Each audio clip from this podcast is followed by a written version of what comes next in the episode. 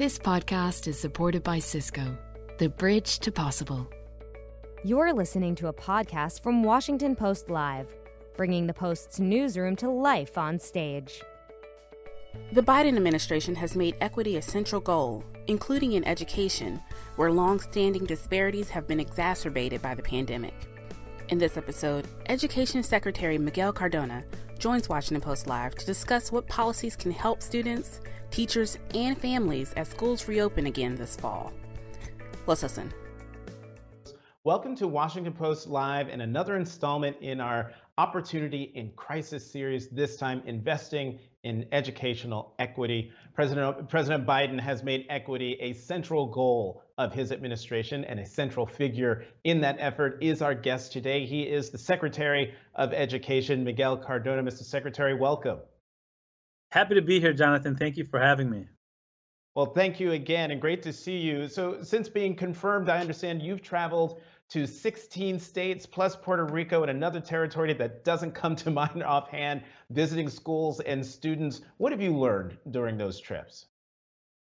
I learned uh, number one, that our students are resilient, that our educators are rock stars, and that we want to come back to school. We want to come back to school safely, but we missed the peer to peer interaction. Uh, we missed the engagement with teachers. And we want to come back to a system that's better than the one that we left uh, in March 2020 that's what I heard throughout the country. Uh, and I'm excited to be in a position now where I can help support that and influence that. With the Build Back Better agenda, I'm confident that we're going to get it done.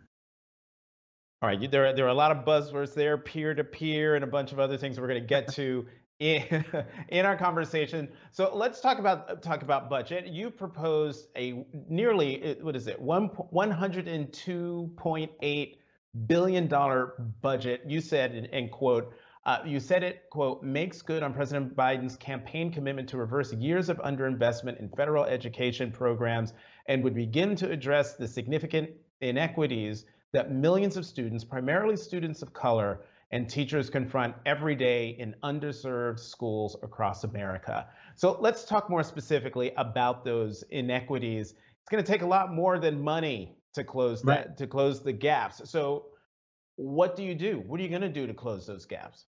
You know, it, it, it's really important to contextualize it.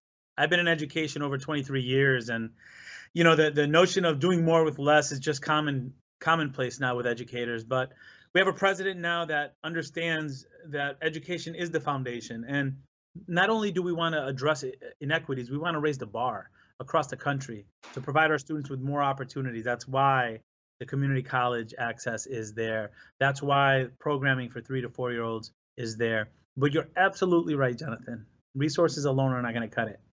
We need to be bold and innovative as we reopen schools to give students opportunities in ways that they didn't have it before. This is the closest to a reset button in education that we've ever had. We have to take advantage of it.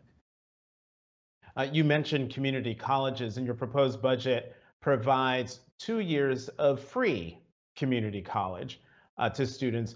How would this help level the playing field for students, particularly students living in, in poor or disadvantaged communities? Right. That is one of those strategies that uh, can have a profound impact across the country. Uh, we know graduates of community college can earn up to 21% more uh, than high school graduates. So not only does it help them and their families, but it, it helps the community. And what we need to do is couple that strategy with the evolution of our middle and high schools to provide career pathways and connections to those two-year colleges so that our students as early as uh, middle schoolers see themselves as uh, college students. And that those two-year programs connect to our four-year programs connect to our workforce partners um, so that it could go full circle to help develop and build a community. I'm going to push you on something here because uh, while you're pushing for free uh, community college. You have uh, Democratic Senator Joe Manchin of West Virginia who wants to make student loans forgivable for the first two years of community co- college. Why is his proposal not good enough in your eyes?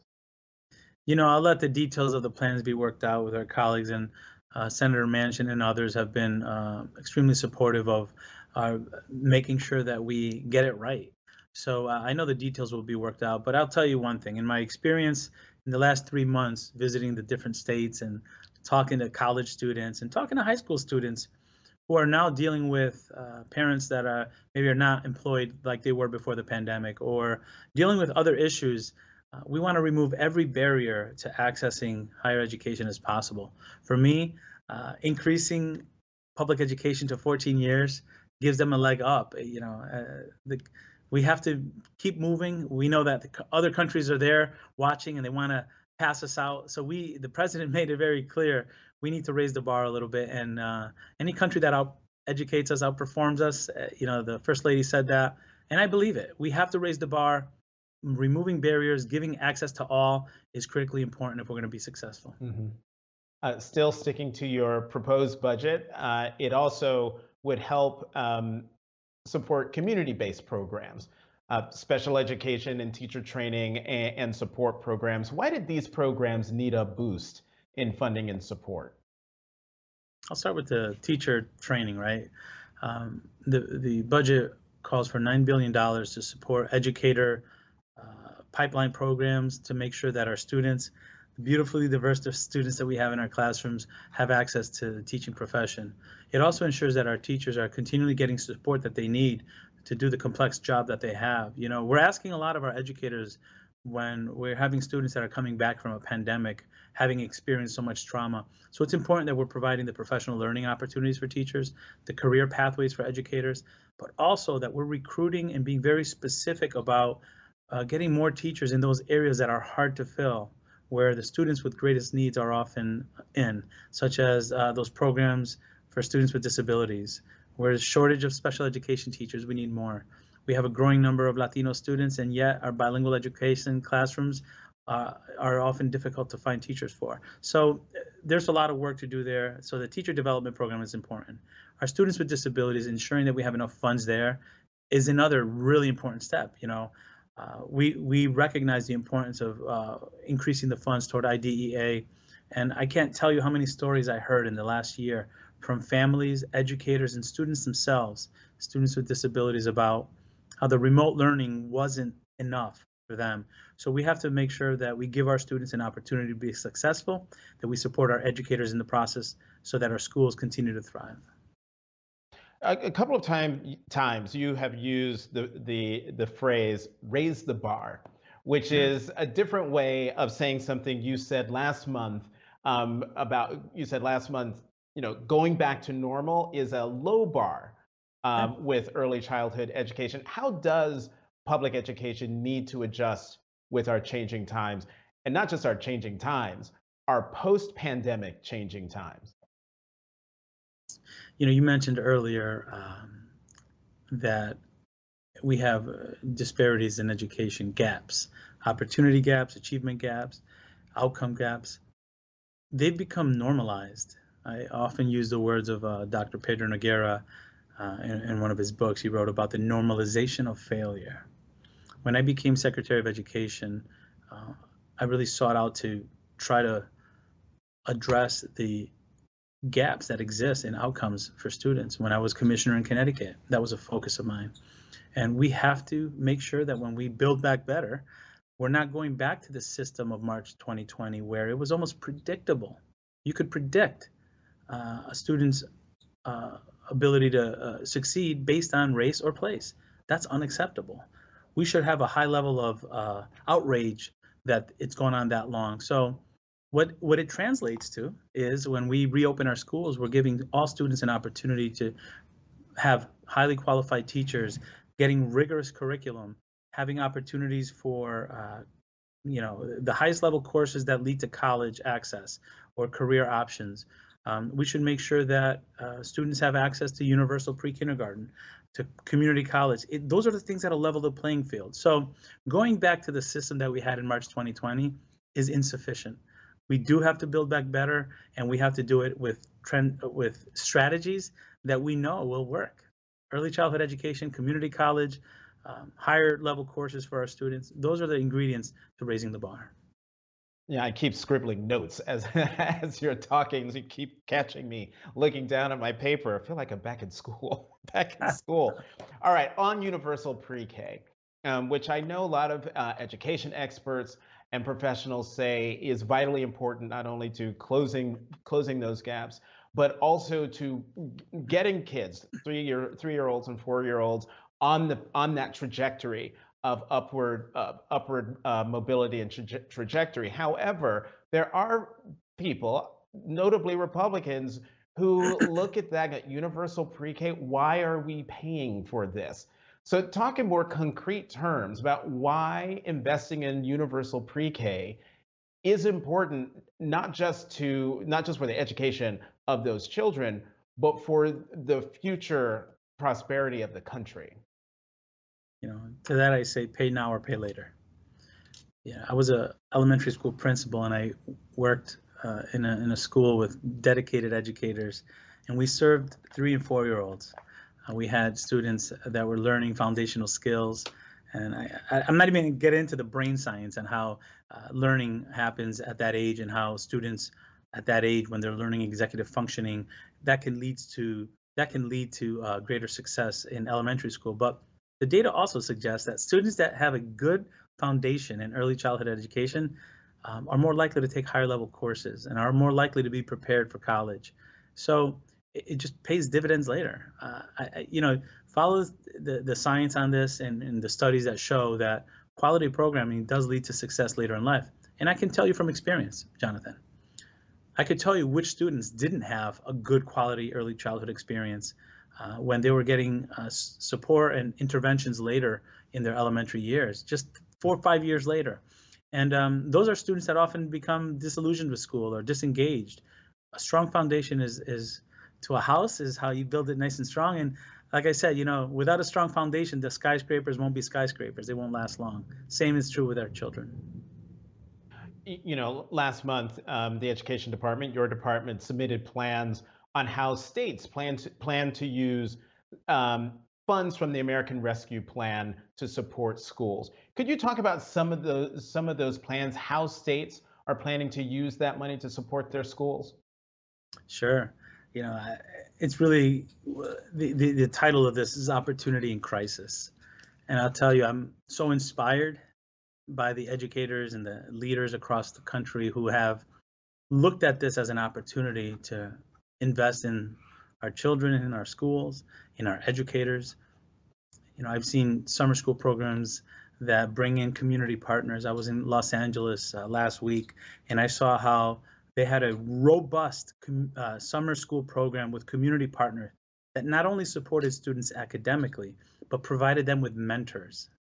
Uh, in Portland, Oregon, I saw a program for students that doubled in size due to the American Rescue Plan and the resources there that gave students an opportunity to engage with one another.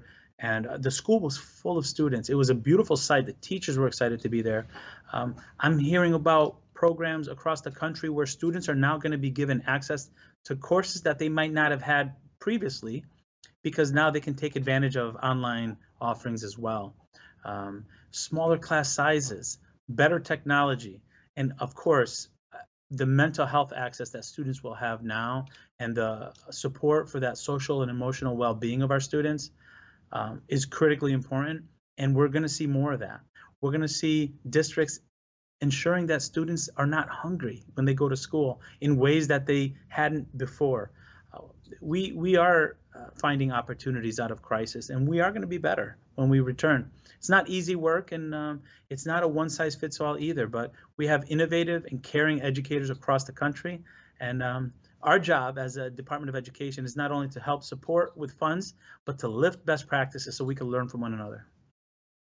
You know, when we talk about schools and public education, I, I wonder if sometimes people think, we're just talking about public schools in cities. There are public schools in, in rural communities. So I'm just wondering when it comes to uh, um, schools in more rural communities, poorer communities, how do you ensure that students and educators have the same resources um, on par with those in wealthier, wealthier, more, maybe suburban sure. communities? Sure. Yeah, that's a good point, John. I think oftentimes when we talk about disparities and we talk about underserved groups, uh, we forget to mention the rural students uh, throughout our country. I was in Arizona recently, and I was able to visit a school where there wasn't another school for miles and miles and miles. And it just seemed like we needed to make sure that they had everything that they needed to be successful there. And a lot of that is really broadband and, and making sure that the devices are working, uh, making sure that they have access to the same learning opportunities as students in more uh, dense areas of, of our country. So those conversations with those educators and with those mayors and, and state and federal leaders involved trying to build a, an infrastructure that can withstand uh, what we experienced before um, and just make sure that we're looking at the uh, digital divide in the rearview mirror soon. We have the American Rescue Plan and the infrastructure plan that can provide $100 billion in infrastructure, which our students need. And this isn't, you know, the internet is not a, a, lofty thing anymore. It's like the new pencil. The device and the internet is needed. It's a required tool for learning. So we have to get past that idea that, well, you, you don't need it. You do need it. In, in order for our students to have uh, a, a, chance at success and um, to level the playing field, these are tools that they need for learning. And it's on us to make sure they get it. Uh, the funding is there, the president's urgency is there. We just have to deliver. You know, I, am um, actually in, intrigued by this analogy you, you had here that uh, basic broad, uh, access, broadband access, access to the internet is the new pencil. And one of the things that the pandemic has has shown us or exposed are the the inequities, the gaps that are there. And I'm just wondering when it comes to that kind of access, that access to the new pencil, was the access even more, or lack of access, even more severe than you thought it was before the pandemic? Yes, and I'll and I'll I'll share with you. It was about April of 2020. We were about a month uh, into our shutdown in Connecticut, and I had a conversation with a superintendent from a very wealthy district uh, and um, a really strong superintendent, uh, great district. Uh, I, I, said, "How's it going?" And he said, "You know, Miguel, it's basically like turn on. It's like turning on the light switch. All the students had a device. They had great broadband access. Many of them were fortunate to have a parent be able to work from home. Um, and then the curriculum that they had on the other side of the screen was top notch. We invested in it years ago. So all we had to do was flip a switch, and our students got high quality education." That same day, Jonathan, I spoke to a superintendent in another community that was under resourced with uh, students that were um, well below the poverty line. And I asked how it's going there. And she shared with me that it took four weeks to communicate with her families and not through the devices, through through snail mail and uh, through you know the other community was four weeks ahead already this community were still trying to connect with their students the gaps were exacerbated. And we have to keep that in mind as we welcome our students back, because it's on us now to make sure that we uh, compensate and provide accelerated support for those students who missed out on a lot. And that's not only academic. A lot of these students also suffered more trauma because in those underserved communities where there's higher density, we saw more death, we saw more job loss. So um, it's really important that we get our students in five days a week and provide them that mental health support that we know they need to address those gaps. Mr. Uh, Secretary, what role do public-private partnerships play in any of your plans, but specifically um, increasing broadband access, your plans for, for um, America's public schools? You know, public-private partnerships are critical, and I want to see them continue to expand we saw the best of the American people in the last year and a half. We saw how people came to came together to support our our most vulnerable, and uh, I just hope that that partnership and that innovative spirit continues.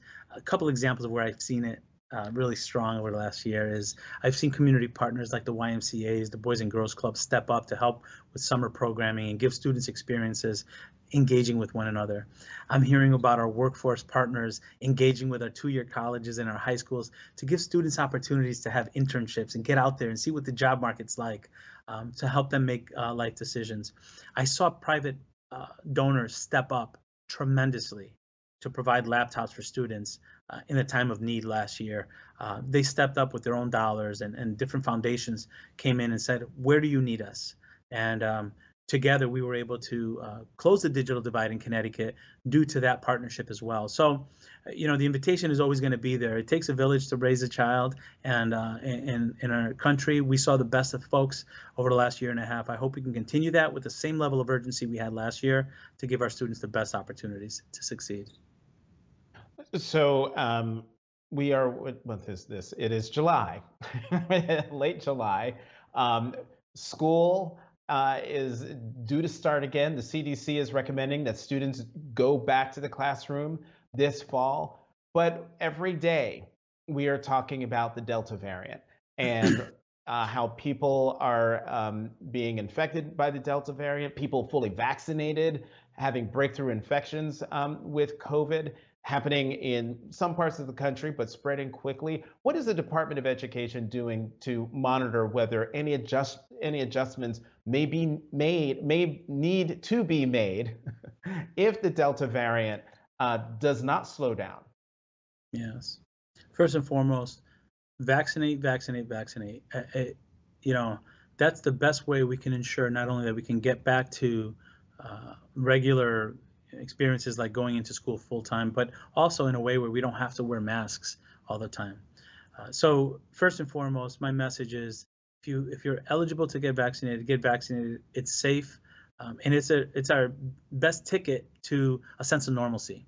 However, you know what I've seen work throughout the country is when our educators work closely with our health experts to ensure that the mitigation strategies that are needed are being used not only to reduce transmission, which is the most important thing, but also to build confidence to make sure that parents are sending their children to school.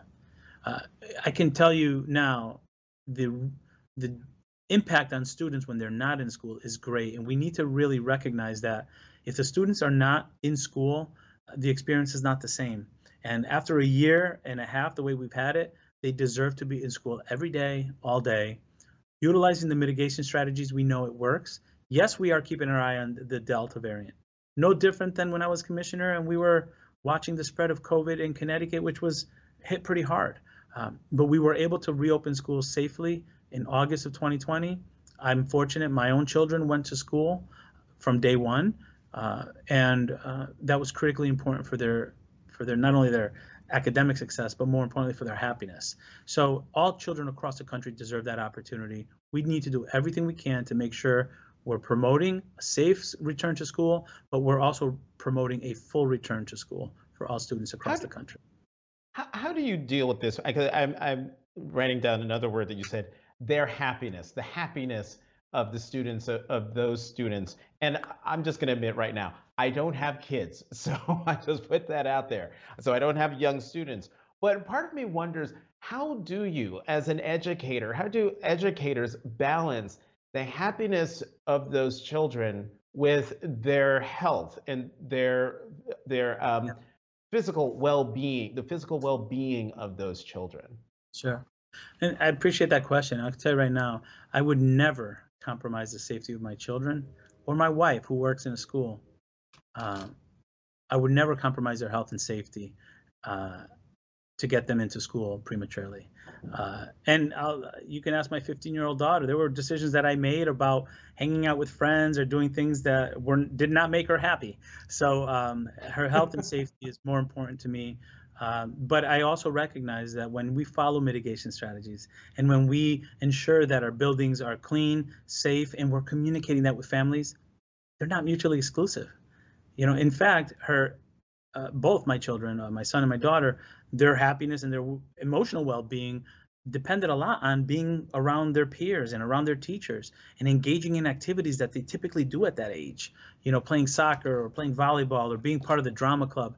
Like these are things that students should be experiencing. So think about the the the risk to their health their emotional health if we're taking that away from them because we're not following the mitigation strategies as adults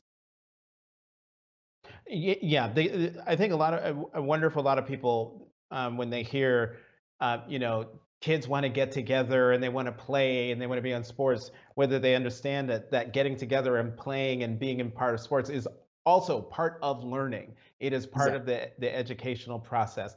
Um, in the time that we have left, I got to get you on a couple of a couple of other things. And you um, were in the headlines last month because of a spirited exchange you had with Republican Congresswoman Mary Miller during the House Education and Labor Committee um, hearing. And during the exchange, Congresswoman Miller asked you about educational material given to students and families entitled, quote, Confronting Anti-LGBTQI plus harassment in schools. And this led Congresswoman Miller to ask you how many genders you thought there were and you not giving her a definitive a definitive uh, number or answer. So what did that exchange signal to you? Why why are we arguing over over this particular question?